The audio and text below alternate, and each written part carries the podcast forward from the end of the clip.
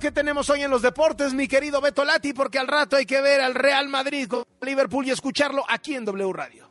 Y precisamente por eso, querido Carlos, buenas tardes, un placer saludarte. Tenemos en la información de entrada la Champions, Liverpool-Madrid. La final fue apenas en el pasado mes de junio, primeros días de junio, cierre de mayo. Sin embargo, Liverpool tiene cuatro cambios en relación con aquel partido en el que perdió frente al Madrid. Y los merengues, tres cambios. Es decir, podemos decir que sí repiten muchos jugadores, 15 de 22. Los merengues mandan a la cancha tres delanteros. Fíjate que normalmente Carleto Ancelotti, el entrenador merengue, suele colocar en partidos de alta tensión y exigencia a cuatro mediocampistas. Sin embargo, en esta ocasión se va por tres no está Tony Cross como titular, aunque la sorpresa, Carlos, ¿te acuerdas que ayer te decía Cross no está disponible? Pues hoy viajó a Liverpool porque mostró hoy en las últimas pruebas que se iba recuperando a buena velocidad, así que viajó, va como reserva, pero el Madrid tiene medio a Modric, a Camavinga y a Valverde, al ataque a Vinicius, Benzema y Rodrigo, de parte del conjunto Red, en el ataque Mozala, acompañado de Núñez, el uruguayo, y de Cody Gakpo, este neerlandés, tuvo un gran mundial con Países Bajos en Qatar 2022, medio campo con Henderson, Fabiño y Baxetich, así que el partido para este día, Virgil van Dijk sí alcanzó a recuperarse, sí está el capitán, el defensa, el imponente Van Dijk, atrás con el conjunto Red, del otro lado, Eintracht frente a Napoli, el Chucky Lozano inicia, ha ido alternando titularidad con el equipo que es con eh, tremenda diferencia líder en la Serie A. En el calcio, el Napoli va camino a coronarse, algo que no logra desde tiempos de Maradona a fines de los 80.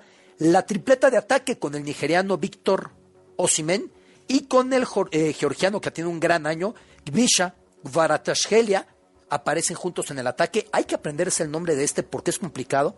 Varatashvelia es un jugadorazo este georgiano es la tripleta de ataque del Napoli para este partido. Carlos, buenas noticias en Sevilla.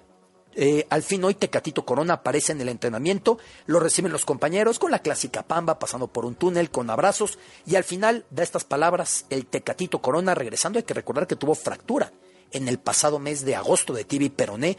¿Te acuerdas que en noviembre decían de México es que si quisiera el Mundial haría lo posible para forzar? En octubre ya lo querían poner a entrenar, luego tuvo una recaída, esto lleva su tiempo y los médicos saben de medicina, los entrenadores de fútbol.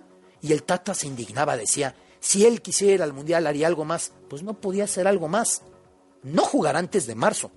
El Tata lo quería tener en el Mundial en noviembre. Escuchamos al Tecatito las palabras que da sus compañeros informalmente al regresar en el Sevilla.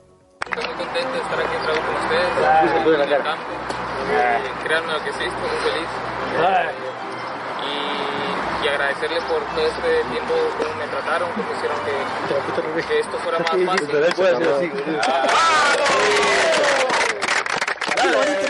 Porque es entre la guasa, entre la broma, todo esto es informal cuando de estas palabras con San Paolo y su entrenador, cuando él seleccionó eh, Julen Lopetegui, quien lo había dirigido en Portugal, era quien llevaba al Sevilla, fue destituido, llegó San Paoli, quien alguna vez dirigiera a la selección de Chile, a la selección argentina en el pasado Mundial de Rusia, Así que Tecatito está de regreso. La última, Carlos. Saúl El Canelo Álvarez volverá a pelear en Guadalajara 12 años después. Sí. Vi ayer el gobernador hizo un video junto con el Canelo, ¿no? Subieron un video juntos a las redes sociales. 200 años de que Jalisco es estado libre y soberano. Y sí, y todo indicar. Unos cates del Canelo. Y entendiendo que Guadalajara, pues de los grandes deportistas mexicanos de los últimos años, tiene a muchos, ¿no? O sea, si nos vamos al automovilismo, pues es claro con Checo.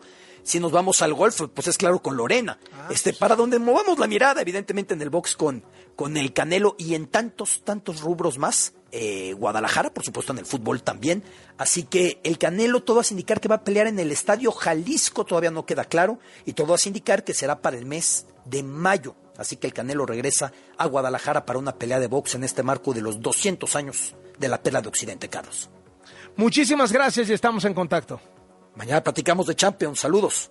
Hasta luego.